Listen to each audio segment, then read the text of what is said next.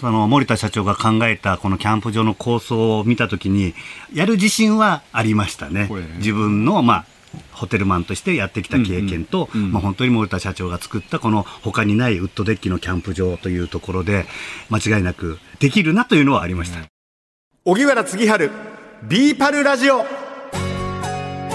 こんにちは、荻原次春です。はい、今日は？はいビーパルラジオのホームキャンプ場となっています埼玉県飯能市北川キャンピングベースが先月オープン3周年を迎えました。えー、オープンした頃はちょうどコロナが拡大した時で大変だったんですよね。あ緊急事態宣言なんかもあったじゃないですか。そのタイミングでオープンだったんだ。はいそのそうなんですよ。でご苦労があったようです、うん、合田支配人にこの3年間を振り返っていただきました。合田さん、はい、北川キャンピングベース3周年おめでとうございます。ありがとうございます20年の6月6日にオープンしたんですね。そうですね、えー、厳密にいけば本来は、うん、えー、4月の25日にオープンするという予定だったんですけれども、えーまあ、コロナの、ね、緊急事態宣言が発令となった状態で一旦皆さん待っていただいてで改めてスタートというのが6月6日ということで記念日にしておりますそっかそっか。ちょうどそのコロナ禍が始まったそのタイミングでしたね。タイミングでオープンしようとしたんですね、はい、でもちょっとそれはできないだろうと。そうですね、えー、もうね、あの森田社長がずっと作ってきて、うん、で、まあ私も携わるようになって、さあようやくというところだったんですけれども、やはりね、えー、もう世間の中で、えー、もう周辺のキャンプ場もみんなクローズする、うん、えー、そういった状況の中で、えー、初めてオープンをね、無理してやることはできなかったですね。うん。うん、あの、20年6月にオープンですけど、この、その、キャンプ場に、ななんですか、その、キャンプ場を作るにあたって、その、着手したのは、もう7年も前ぐらいから、ああの、まあ、全部ずっとやってたわけじゃないですよ。やっぱりあの、森田社長がその休みの日に木を切ったり、石を積んだり、道を作るというところから始まって7年歌ってますということで。はい、ということは、え、にん？えっと、だから2013年 ?2013 年頃に着手した。少しずつ社長がですね。はい。へーでちょうどその、えーと、オープンの前の年から、えー、ウッドデッキとかを実際作り始めてでその時に私も携わり出して、まあ、最初はこの前も体験していただいた、はいはい、あの防腐剤塗りとかですね、はいはいはい、えー、ひたすら何百枚ひたすら一人でこうずっとね塗ってるとかね。オープン前はね。はい。まあ、あの大変な中、えー、無事にオープンした北川キャンピングベースですけれどもスタート直後はどんな感じだったんですか？そうですね。やはりあの、まあ、コロナ禍ということだったんですけれども、えー、ね、もうご存知いただいている通り、こう、少しずつソーシャルディスタンスがあるキャンプ場ということで、えー、まあ、そんなに爆発的ではないんですけれども、えー、県内の人、まあ、遠くには行けないので、埼玉県内の人がご利用いただくということで、こう、徐々にな、こう、広がっていっていたという状況でしたね。で、その後は、その口コミで広がっていって、そうですね。今や予約の取りづらいキャンプ場に。そうですね。というか週末だけね。週末だけ取りにくいというね。うん。なるほどね。でもあれですかねそのコロコロナがなければ今のこのアウトドアキャンプブームというか人気ってなかったですかね？えー、徐々にね、えー、あったとは思いますけども、コロナ禍で、えー、外に行けない、お家にいなきゃいけない、ホテルに泊まれないという中で、キャンプ道具を買ってお家で準備したりとか、えー、給付金がありましたよね。ね、10万っていうね。あれでキャンプ道具を買って、終わったらやるぞって言って準備した人が結構多かったんだと思います。それがね、うまく拍車をかけて、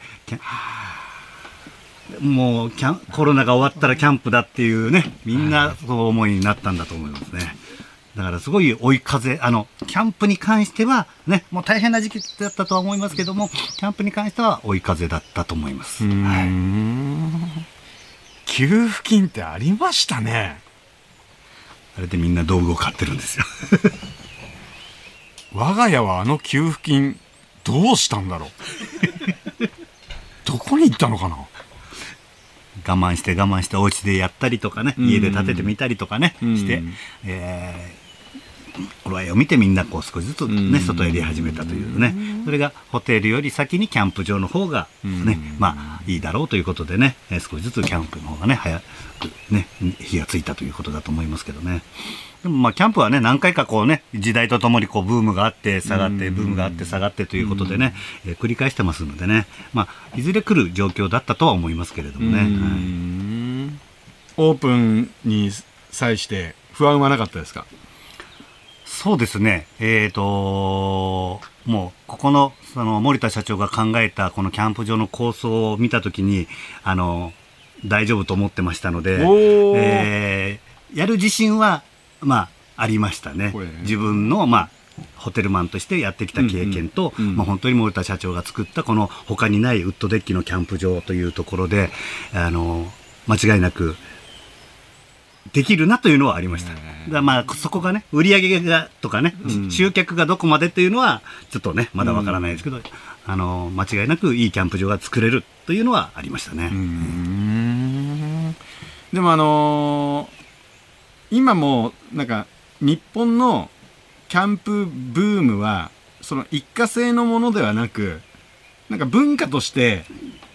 根付いてきているような感じがするんですけどそうですね。ね根付いてほしいですね。根付いてほしい、うん。まだ合田さんから見ると根付いたとは言えないですか？そうですね。その、やはり、まあ、ずっと来ていただいているお客様を見ながら行くと、その、やはり、マナーだとか、モラルとかね、うん。あの、その焚き火に対するものとか、そういったものというのが、まだまだその、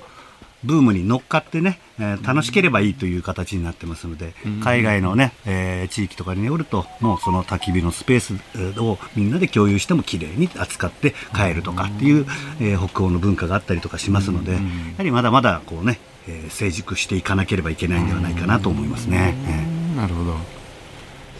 この3年間でたくさんの方が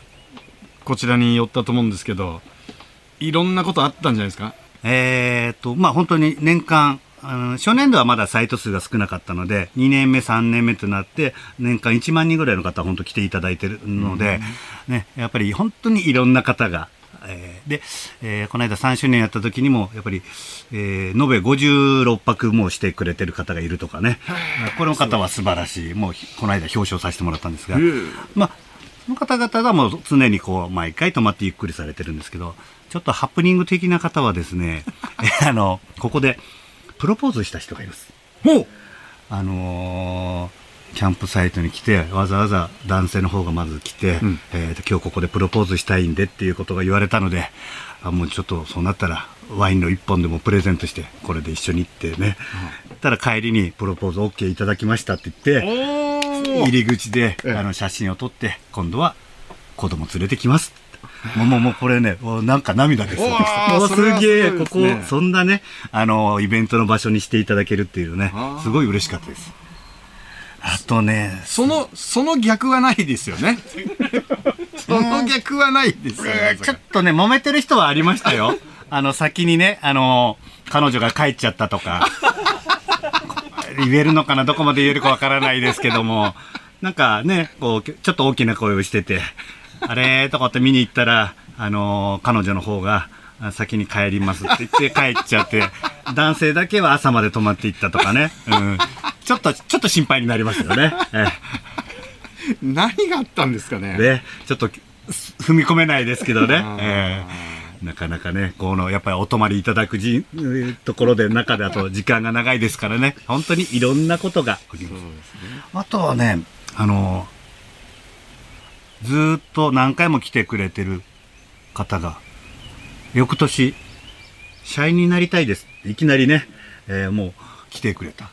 で、今ね、今日もい一緒にやってる青木くんというんですけども、青木さん。うんスタッフですけども、はい。もう最初はお客さんで来てて、えーとうとう社員になりたいということで、こっちに移住しちゃって、まあ私も移住した口ですけども、いや、そこまでしてくれるね、あのーこう、ここのキャンプ場のファンでいてくれる人がいるというね、まあそれはすごいなというね、うん。いい、いい場所を作れたなと思いますよ。でもあのそれまではお客さんだったわけじゃないですか。そうそうそう。でもある日を境に、まあ、スタッフになるわけですよね、そういう時の対応ってなんか戸惑ったりしないんですか？そうですね。ちょっとそこはね、あの、やっぱりお客さんであった部分がね、どうしても、あの、なありますけどね。はい、まあ、だんだんとだってほら、利害関係があったわけじゃないですか。急に今度ね、あそこに何とか持ってってみたいなことになるわけでしょ。でもいい子なので大丈夫です。もう 本当にね、ありがたいですよね。そうやってね、あの、まあ、この北側というかこの地域を一緒にね、えー愛してくれる人が出てくれる、まあ、これはまあ本当森田社長もまあ考えてるそのやっぱりここ少子高齢化というかね人が少なくなってる地域ですからそこに何かことを起こしてねやるという中で、えー私もそうですけどまあそうやってここが気に入って移住してここで働くというねそういう人がね、何人か出てくるというねこれはもう本当に望んでる、まあ、社長が望んでる形だと思いますんでね、本当にねえいい出会いがこのキャンプ場の中でできてるんだなと思います。森田社長は、なんか、その、3周年でなんか、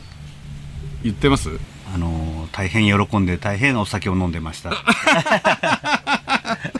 いつも、いつも通りですね。はいはい。まだまだでもねその先がありますからね。はいはい。そうですね、はい。でこれからさらに楽しみなのが奥武蔵森のアリーナのオープンですけども、ですね。はい、ちょっといろいろね、諸事情がありまして、なかなか当初の予定通りにはね、なかなかい行ってないというところはあります。申し訳ないと思いますが、まあ、徐々にね、えー準備していって、なんとかね、えーこの、えー北川の森にね、えーコンサートであったりとか、うん。朗読会とかねいいですね。できるようなね、えーそんなみんなが集うね、はい。場所にできれば最高だなと思いますし、ね。合田さんもうあれじゃないですかあのー森のアリーナができたら合田さんもこんなことしたいなっていうなんかイメージが膨らんでるんじゃないですか？そうですね。えっ、と、まあ、この間、あの、まあ、本当に6月6日、えー3周年をやらさせてもらった時が、少し、あの、えーその、練習というか、うん。まして、えーまあ、ちょっと音楽をやるということは当然あって、うん。地元のね、えーミュージシャンの方うん。に、北川キャンピングベースの歌を作ってもらってね、えー一緒に歌ったりとかね、うん。してますのでね、あそういう歌をやる。北北川キャンピングベースの歌があるんですか？そう。なかなか他のキャンプ場ないと思いますけど、うちにはね、北川キャンピングベースっていうの歌っていうのがありましてね、わざわざ地元の人が作ってくれたのがあるので、それをみんなで歌えればいいなっていうのとかね。音源あるんですか？音源はまだちゃんとないですね。今度ね、準備作りたいなと。ね文化放送で。ビデオもなんかも作りたいなと思いますけどね。ええ。で、えーもう一つはあの、まあ、声優さんでね、えーうん来ていただいて、あの小石さんっていうあのキャンプ女性のねキャンプの一人者でエッセイ漫画を描いたりする方のこう、アニメをねアニメというかイラストをこう声優さんが読んでいただくとうんいうことで、えー少しこう朗読会とかね紙芝居を読むとか、うん。えーという、ね、あの森の中で、ね、あの声で聞かせてくれる、うん。そういった、えーものができればいいなと思っております。うん。これはね、あのーまあ、音楽もすごいやりたいんですけれども、やはりここだけではないので、その近くの、えー民家の方もあるもんあるもんですから、うん。あまりこう、うるさくなりすぎたら今度ちょっと地域の方に迷惑がかかってしまうので、まあどうやってね、そのステージをうまく使っていくかなっていうところで、うん静かに朗読会なんていうのも一つありかなと思って、うんえー今から準備してます。はい。なるほど完成度としてはかなり高い北川キャンピングベースと思うんですけどさらにこんなキャンプ場にしていきたいなみたいなアイデアってありますか大田さん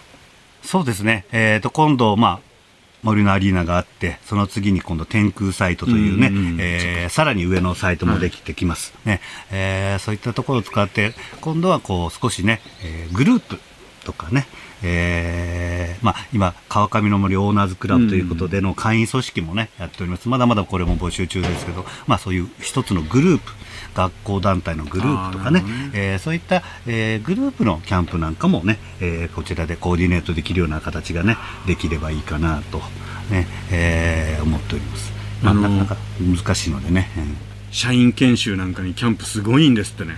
そうですね。あの、みんなで協力してね、えーやりますのでね、楽しいし、やっぱりそのみんなで協力しなきゃできないというところが、やっぱり社員社員研修とかね、あの、まあ、新人研修というところでもね、役に立つんだと思います。まあ、大人数はなかなかできないですけれどもね、そういったところにね、えー寄与できればえーこのキャンプ場もいいかなと思っております。そうですね。荻原次春ビーパルラジオも勝手にもう北川キャンピングベースがホームキャンプ場ってありがとうございます。あの言い張っちゃってますけども今後ともどうぞよろしくお願いします。よろしくお願いいたします。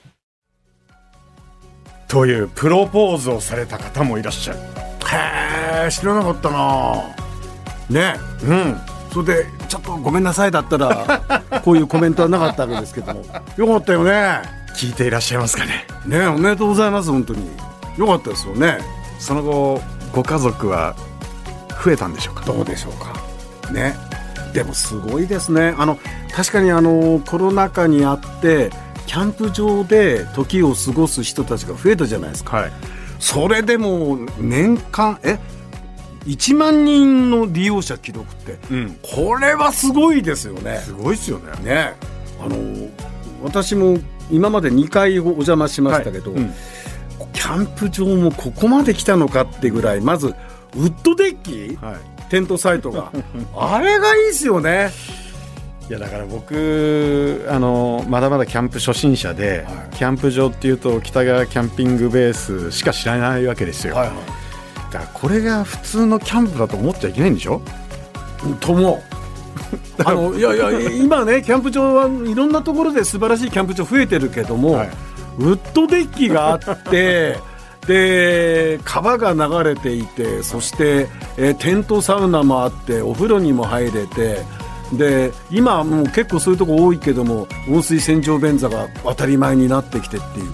だからそういうようなあのなんつうのかインフラ面だけじゃなくて、ん。あとはあれでしょ森に囲まれてそうそうそうそう。ねえ法法華経はなくはもう最高ですよねしかもあの都心からのアクセスもいい。はいはいはい。あとは生ビールがうまい。生ビールうまいね。あといらっしゃってるお客様この前あの 杉原さんとご一緒した時も、うん。あの女性3人組ぐらいのキャンパーの方がいて、うん。だから結構平日でも我々行ったの平日まして月曜日だったでしょ？はい。でもその女性キャンパーの方とあとはどこからいらっしゃったのかな？あの男性45人の方たちがいました。ね、はい。テントサウナ楽しんでましたね、うんうんということで、えー3周年を迎えた北川キャンピングです。まだまだ僕はあの進化していくキャンプ場だと思います。からステージはできるしそうですよ。どうなっていくんですかね。ね。皆さんお楽しみにしてください、はい。この番組を Apple Podcast や Spotify でお聞きの方は番組フォローと星5つ評価もお願いします番組をフォローしていただくと新しいのが更新されたら通知が届きます。荻原次春ビーパルラジオ。お相手は荻原次春と。野村国丸でした。